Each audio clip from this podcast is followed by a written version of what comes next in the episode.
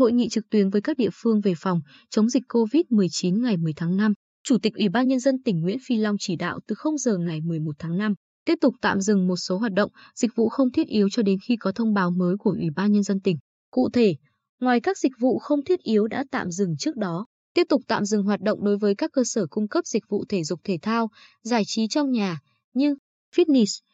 yoga, aerobic, khiêu vũ, cầu lông billiards, tổ chức hát với nhau, karaoke tại quán, nhà hàng, dừng hoạt động tôn giáo tập trung đông người, các di tích lịch sử, văn hóa,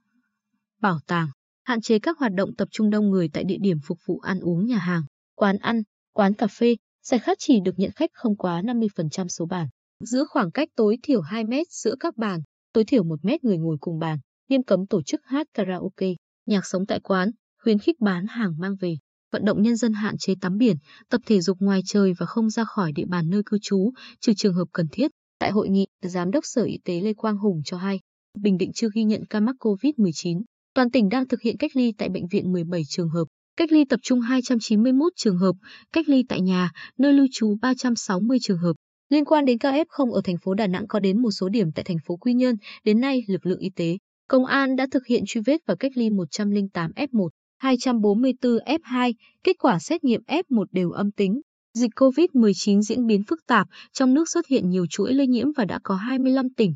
thành phố có ca bệnh. Tại miền Trung, thành phố Đà Nẵng đã ghi nhận 48 ca dương tính trong cộng đồng. Tỉnh Quảng Nam, Quảng Ngãi đều có ca bệnh, nguy cơ dịch xâm nhập vào tỉnh. Chủ tịch Ủy ban Nhân dân tỉnh Nguyễn Phi Long yêu cầu các cấp ủy đảng, chính quyền địa phương,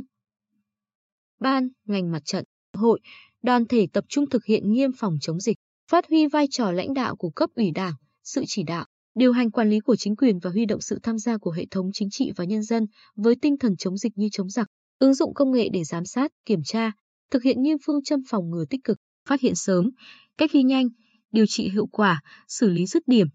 nhanh chóng ổn định tình hình, yêu cầu 100 cán bộ, công chức, viên chức, người lao động trong cơ quan, đơn vị nhà nước, doanh nghiệp thực hiện khai báo y tế điện tử, cài đặt và sử dụng phần mềm truy vết Bluezone tuyên truyền, vận động và khuyến cáo mạnh mẽ cho người dân thực hiện khai báo y tế điện tử, cài đặt và sử dụng phần mềm truy vết Bluezone, tiếp tục đẩy mạnh công tác thông tin truyền thông về phòng chống dịch bằng nhiều hình thức đa dạng, phong phú,